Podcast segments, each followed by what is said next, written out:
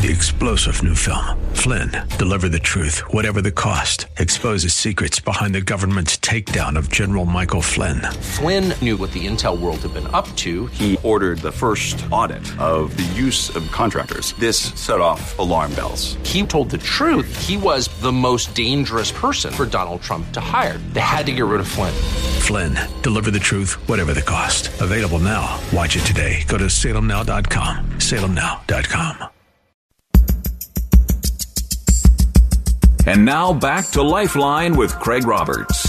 A top Al Qaeda operative has issued a video eulogy for Osama bin Laden, of course, coming five weeks after he was killed by U.S. forces in Pakistan.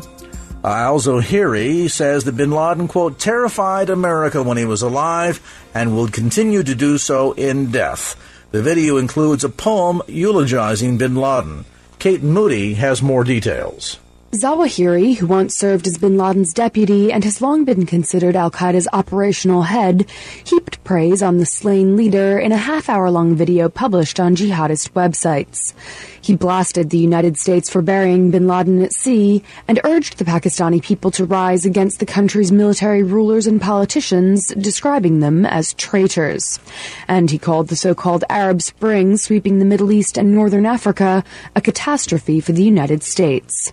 Kate Moody, Washington. Now, there are some, perhaps foolishly slow, so, who have erroneously concluded that uh, once we finally brought bin Laden to justice on the 1st of May of this year that the job was over with. My next guest, though, I think will suggest that in fact we have a lot of work on the road ahead in dealing with Islamic terrorism. Joining me now is the author of a new book, a memoir really, called From Terror to Freedom a warning about America's affair with Islam. My guest today is a gentleman um, who is the founder and director of Concerned American Citizens, also the founding board director of Former Muslims United, and one time served as an admiral in the Iranian Navy. Joining me now is Mano Bakh. Mano, thanks so much for taking time to be with us on the program.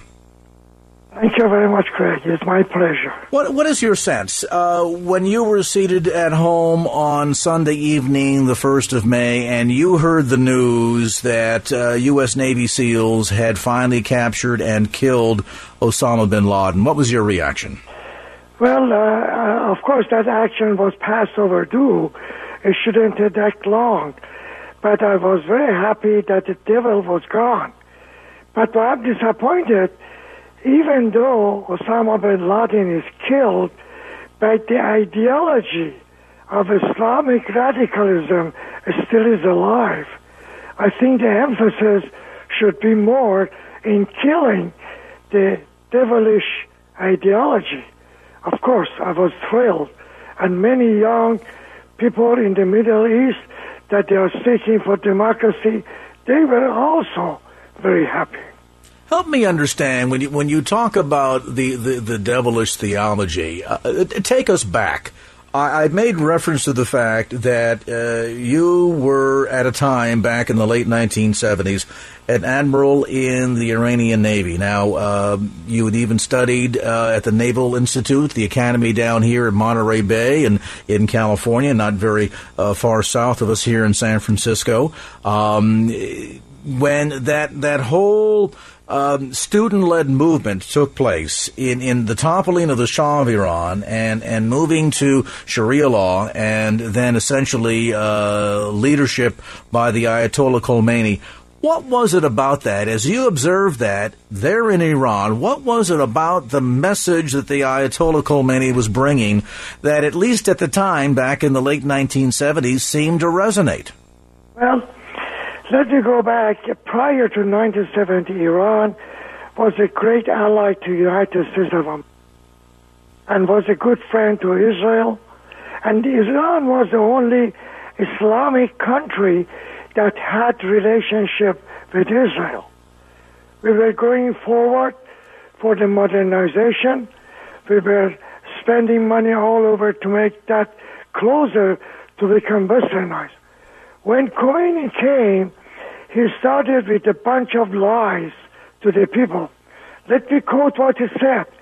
He said, Allah has given Iran oil and we are rich. Nobody has to work to pay for the electricity, for the water, for the gas. Let me get rid of Shah and I would make free electricity, free communication system, and free oil for everybody. The people fall for it. So it was a bunch of lies that he started to get everything. So they, they course, really it wasn't necessarily based on on some kind of a pure religious message of of uh, you know the, the, need to return to the roots of Islam uh, as as an Islamic country, uh, but but rather almost it sounds as if the, the, the people of Iran were were seduced, they were duped into kind of a bait and switch. It was, uh, I would say, about 70% for the economy and 30% for the principles of Islam, saying that we have lost our identity, we are nobody in the world, America and the West are taking advantages from Iran, England and America, they are ripping up our oil, and it was a combination of the economy and the he wasn't in very much in detail about the Sharia law. You know, it's very it, it's very interesting that you you mentioned that because some of the message that we've heard over the course of the last 10 years uh, hasn't changed at all. That, that the West is the invader in the, the Muslim world, that the West is taking advantage of, of Arabs and Muslims, and this is a terrible thing to happen. So, I mean, I guess in some respects, there are aspects of this message that really hasn't changed over the course of 30 plus years. Absolutely not. They still are saying that America is a great Satan and that is the propaganda, I would say, in all the media in Iran, 24 hours a day, they are repeating that.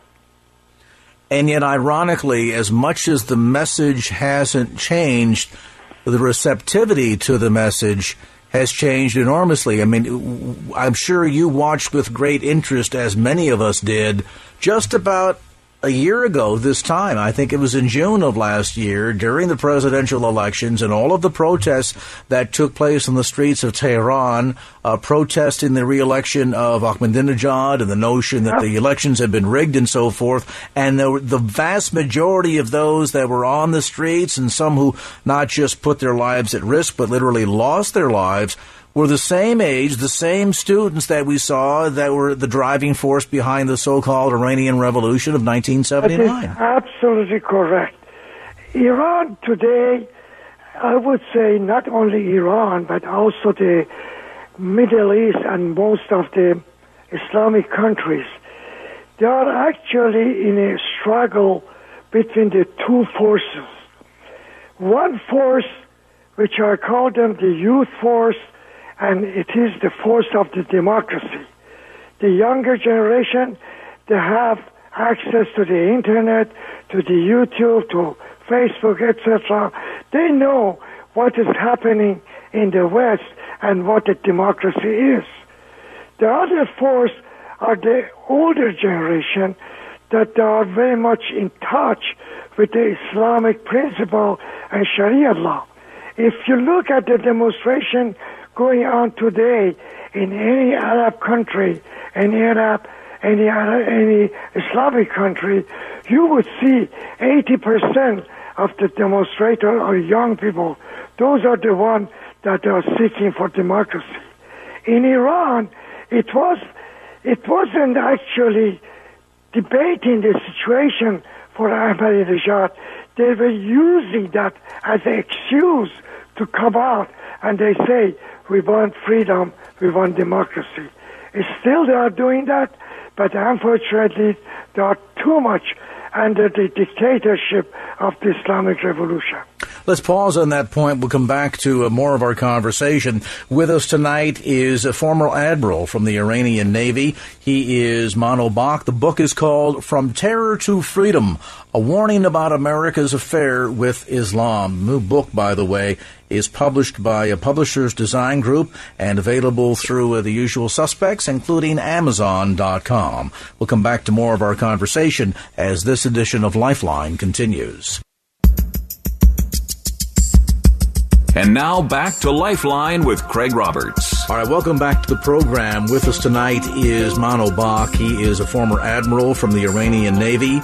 He's the author of a new book called From Terror to Freedom A Warning About America's Affair with Islam. By the way, you can get more information about the book and Mano's work on the web at FromTerrorToFreedom.com. That's From Terror to Freedom dot com and also on the web at concernedamericancitizens.org.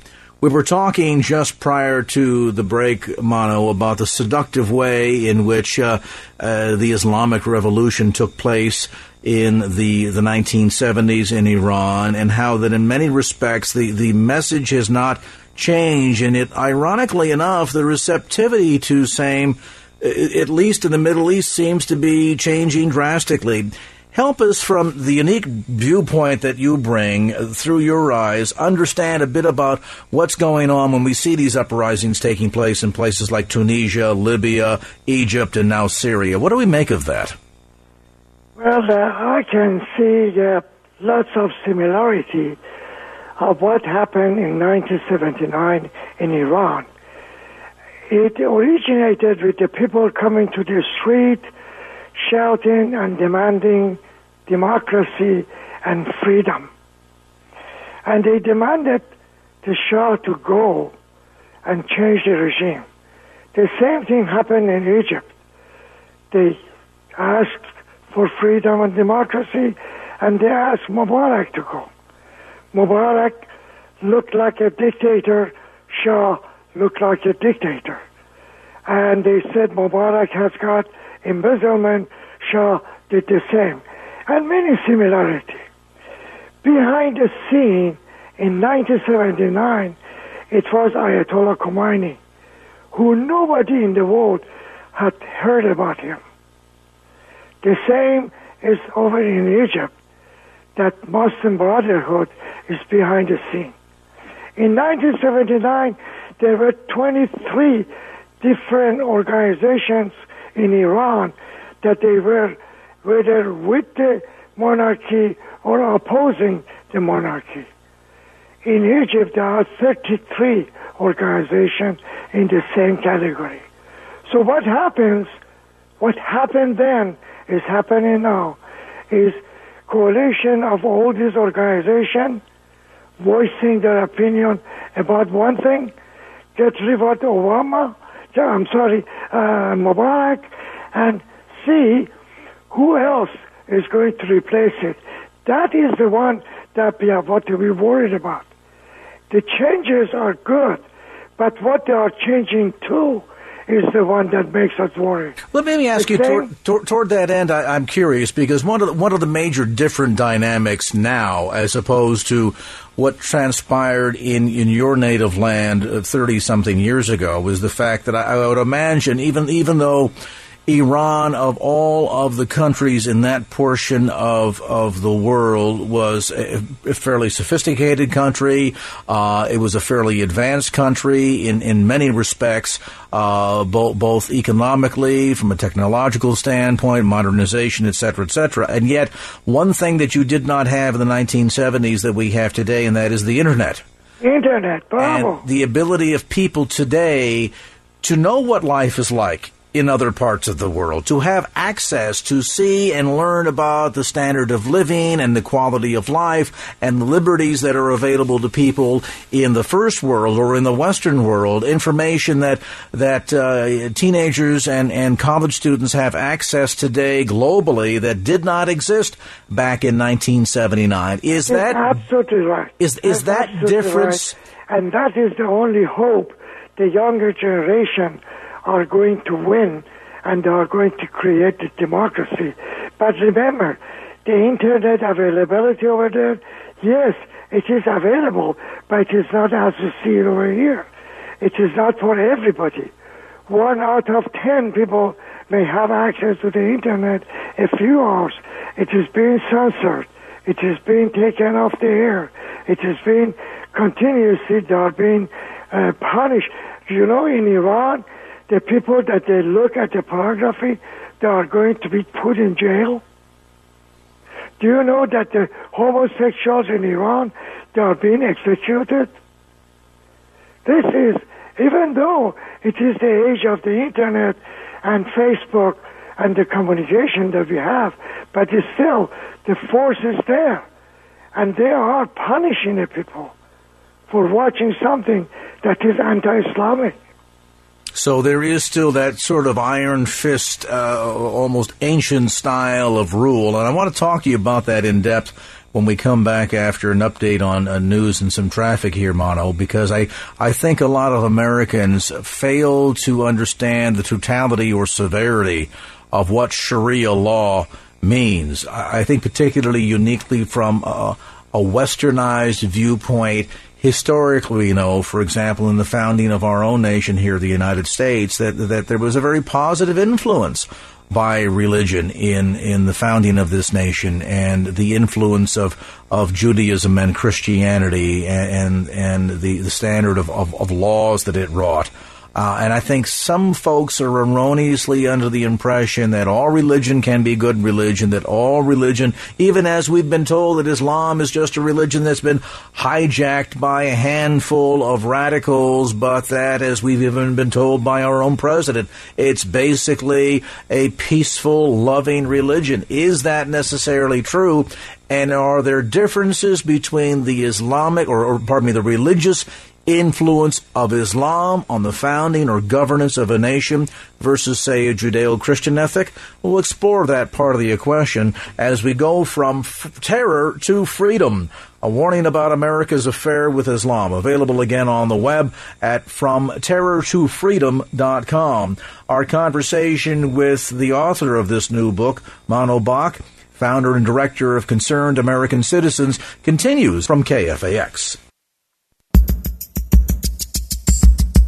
And now back to Lifeline with Craig Roberts. Back to our conversation. Mano Bakh, my guest today. He is a former admiral in the Iranian Navy um, that literally fled the country for his life after the Iranian Revolution took place in the late 1970s. He is now the founding board director of Former Muslims United and the founding director of Concerned American Citizens.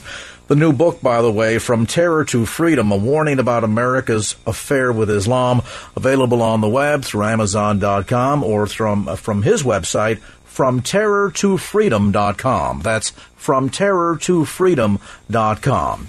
Help us understand, if you would, Mano, from your unique perspective you know, there are some Americans, I think, that, that after the high fiving that took place following uh, the the killing of Osama bin Laden on the first of May in uh, 2011, that they felt, okay, this is all over with, and we can just kind of get back to life as as normal. Others that have have heard about the spread of Islam and Sharia law, things of this sort, and, and, and maybe are under a a false impression that um, anytime religion influences the governance of a state, that's a good thing because, after all, look at a wonderful experience that we've had with the influence of of uh, Christianity in America. Look at the influence of of uh, Judaism in the only democracy that exists in the Middle East, there in Israel.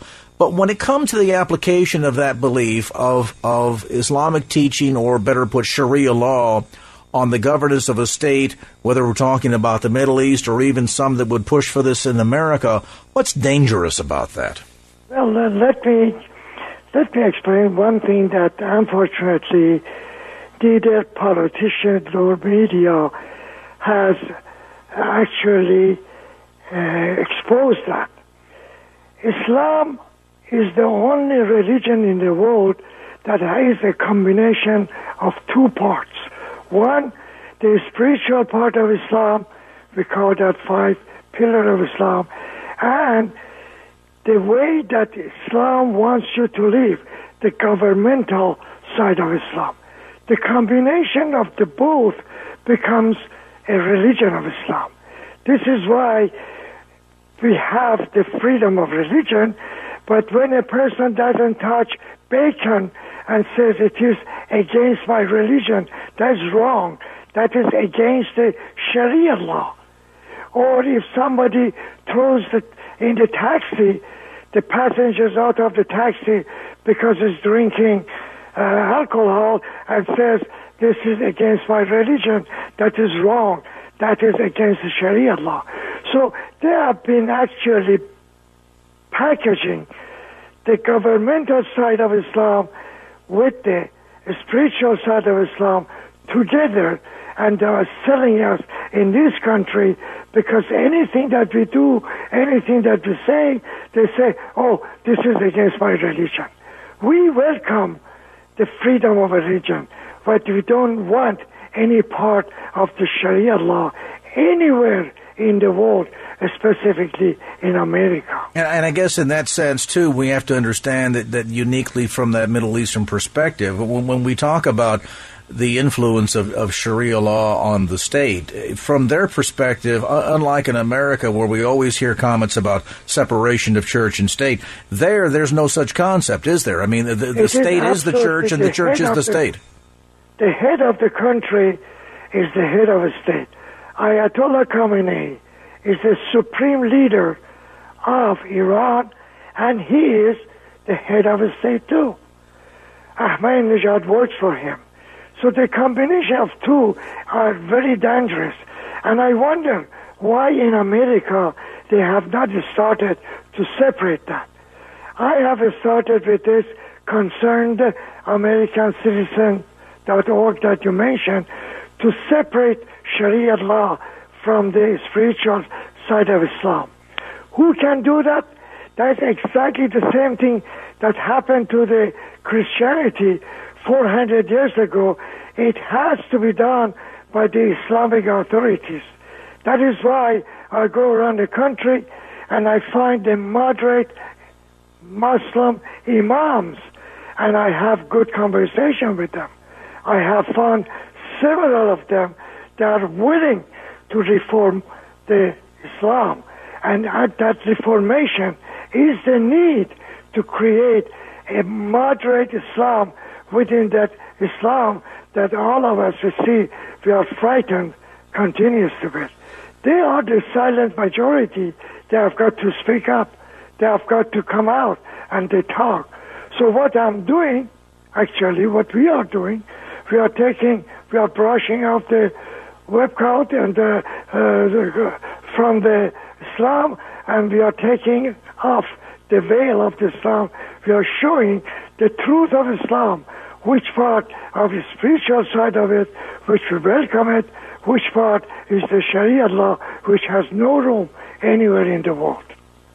See, I think for most Americans, we, we have no problem with Muslims uh, residing with us in America, living in America, practicing their faith in America. Where we draw the line is the imposition of their religious beliefs of Sharia law upon the rest of us. Uh, there have been some cases where they've tried to push for uh, implementation of Sharia law and the decision of court cases. We've seen this take place uh, in and around uh, Michigan. Twenty-three cases.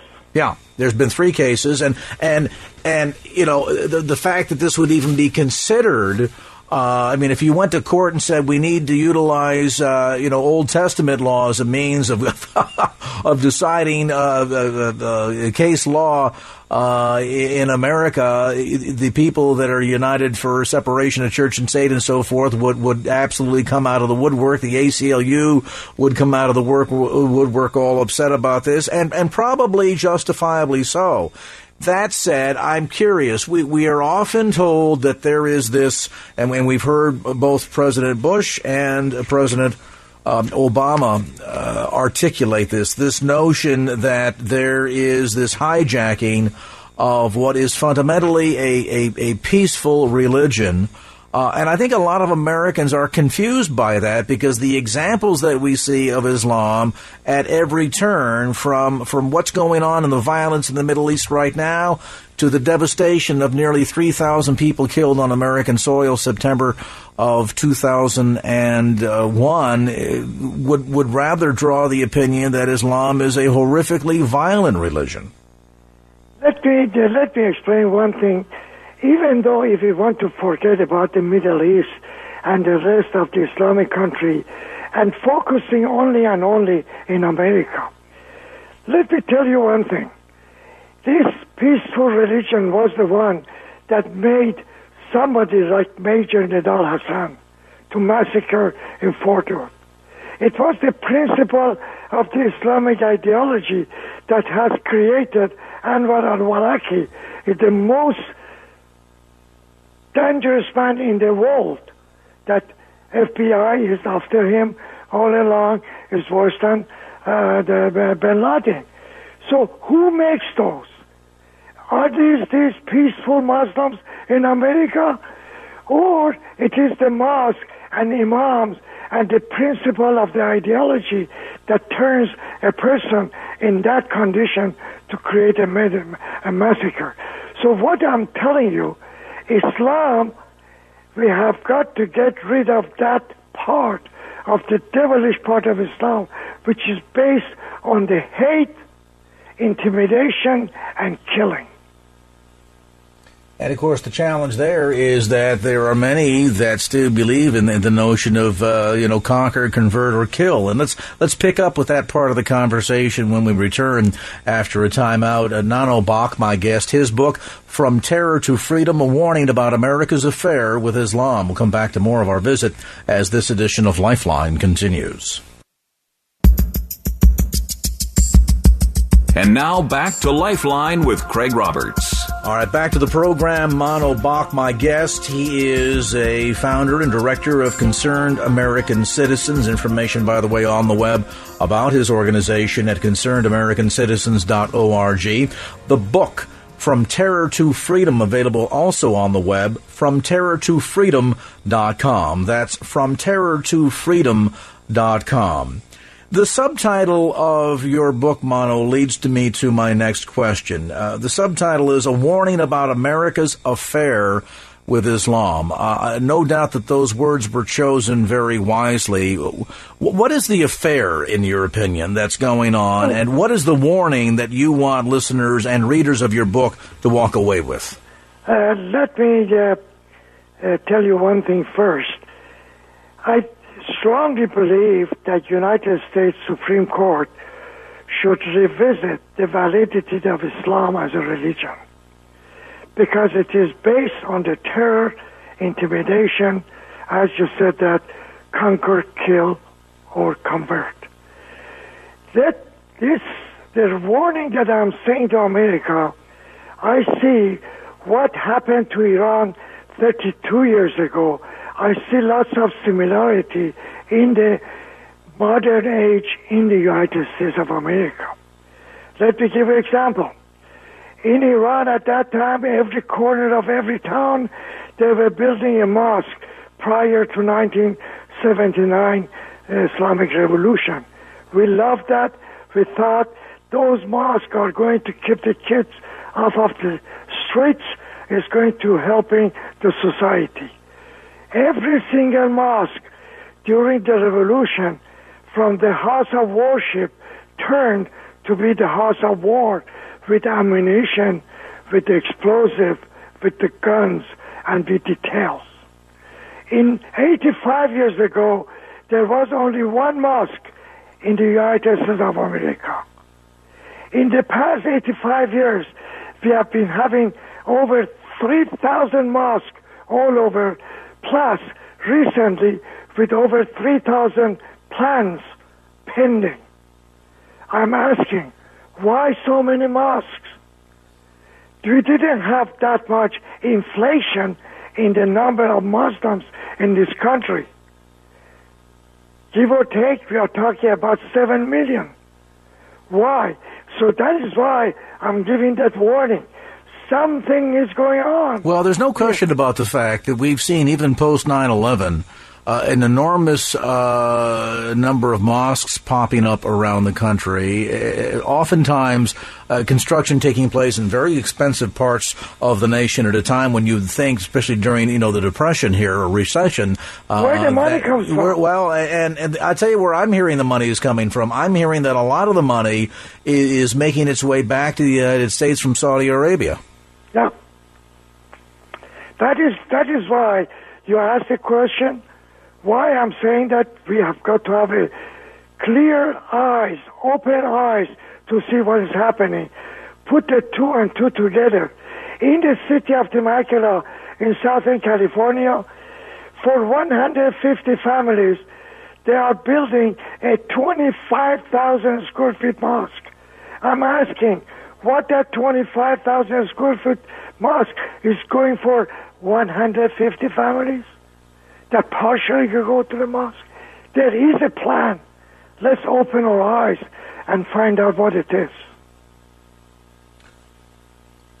You talk about this warning. What is it that, you know, without, and I, I want to be careful about this here because I, I understand and acknowledge the fact that there are Muslims in America that want nothing to do with the horror and the terror and the violence, that abhor all of this, that sadly perhaps out of even even concerns of threats from their own community have been largely silent uh, and, and, have not spoken out against all of this. Uh, but but that said, when we think about the relationship between America, Americans, and, and Islam or Muslims living in our country, uh, in many cases as fellow Americans, what do you want us to understand? The Muslims in America, there are great majority of them fine, nice people. It is the ideology of Islam that makes a moderate Muslim to be a fanatic Muslim. It is the ideology that we have got to be confronting continuously. In America, we have out of the seven million, the great majority of them are nice people. We have got to know what is being taught in the mosque. Do we know what the imams are teaching in the mosque to the young children? Do we ever monitor them? No. They are teaching, some of them are teaching the Sharia law and the hate toward the United States of America. Is part of the problem here, uh, Mano, the fact that there's also a message here that is being being crafted uh, in in a religious context that context that is resonating with the downtrodden, the disenfranchised. I mean, we started our conversation, time as you talked about ways in which there were promises being made uh, prior to the Islamic Revolution uh, taking place in Iran, promises of a better life, and how that uh, Iran was being taken advantage of by the West and specifically the United States. Is there a part of this message that is that is being manipulated by the imams? Uh, by the the Osama bin Ladens of the world that that resonates to those that are downtrodden and disenfranchised? The one that I have studied that is the fact they go into your mind, they let you understand that you as a person you are nobody, you are the obedient servant of Allah you have got to do and follow what Allah has told you. Once they take you to that stage that you strongly believe that you have no personality, only the obedience of Allah, that they can feed you anything and everything that they want to. And that is going on in most of the Islamic country. I have no evidence what's going on in America, but I doubt it if there are some imams that are not following the same process. All right, with that said, what do we do? How, how, do we respond to all of this short of creating some kind of a, a, a religious war, uh, in a sense, in America? No, I think that this could be peacefully done. The, the, the fact of the matter is that there are so many million moderate Muslim, but there is no moderation in the religion of Islam. So what we have got to do, we have got to create a moderate Muslim by getting rid of those parts that are barbaric and they belong to 7th century. All right. Do we have to also be cautious as well, from your viewpoint, Mano, on some organizations that I'm, I'm going to reveal my opinion here that masquerade as moderate organizations looking to bring about peace and understanding that may in fact have ulterior motives. Uh, for example, CAIR, Council on American Islamic Relations. I have never been convinced that what they say they exist to do is what the real agenda is. I have never seen anything from CAIR that they condemn the cutting hands, executing the homosexuals. I haven't seen anything. They call themselves moderate, but they are not. What I'm talking with the imams in the various mosques, that they are truly moderate. They are with the interfaith, and they want to have a democracy because Islam, according to the religion, is anti. Is, uh, democracy is anti-Islam. They all want to believe that democracy should be brought down. Let me give you one more point. The Al Azhar University already is talking about the 10 points of reformation. They are talking about the separation of a state and, and the religion in Islam. They have started that.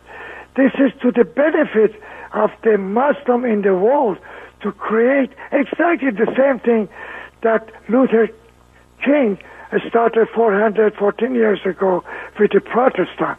They have got to do something to create respect for the rest of the Muslim. Those are the great silent majority that are sitting aside and they cannot do anything at this time. Final question for you tonight. Because of your qualifications and expertise, Mano, as having been a, na- a admiral in the Iranian Navy back in the 1970s, I know that there's a lot that you know, probably more details than you could ever reveal uh, publicly. But when we hear concerns about Iran's nuclear capabilities, when we hear Ahmadinejad telling us that this is research strictly for energy purposes, which I've never understood given such a, a vast percentage of the world's oil reserves sit under Iranian soil, uh, do you think the West, do you think Israel in specific, has cause to be concerned about the fact that Iran has nuclear capabilities? Uh, the Iranian nuclear program actually started in 1954 during the Shah. It was the time because of uh, General Electric and General Dynamic, they made some contract to create uh, some uh, nuclear reactors. Now they have expanded that one to come to the nuclear power. Do they want to go ahead and use it against Israel or against United States? My personal opinion, no. They want to have it. They want to have the nuclear power for negotiation. They want to have some power to win. They want United States to get out of the Middle East. That is why they are having that nuclear program. I don't think that is stupid. That is stupid to use it because right now, as we speak, I, t- I can tell you on the air, there are so many sabotaging going on inside of Iran to destroy that within. And I, I hope they succeed because the aim that they have is exactly the same program that the South Korea had. They wanted nuclear energy not for the use against China. They wanted to have it for negotiation power. Mano Bakh is a former admiral in the Iranian Navy, author of From Terror to Freedom, a warning about America's affair with Islam. More information again on the book, uh, on the web, from terror to freedom.com. Also information on Mano's organization, Concerned American Citizens, on the web at concernedamericancitizens.org. Well, that's going to do it for this edition of Lifeline. Thanks so much for being with us. And if there was anything you heard on today's show that you'd like to hear again or share with a friend, grab a copy of the Lifeline podcast. Simply log on to kfax.com. That's kfax.com for the Lifeline podcast. Our producer is Wanda Sanchez. I'm Craig Roberts. Till next time round, remember, just don't keep the faith. Get out there and share it and make it a great evening. So long. Opinions expressed in the preceding program do not necessarily represent the views of the ownership, staff, or management of KFAX. Copyright Salem Communications, all rights reserved.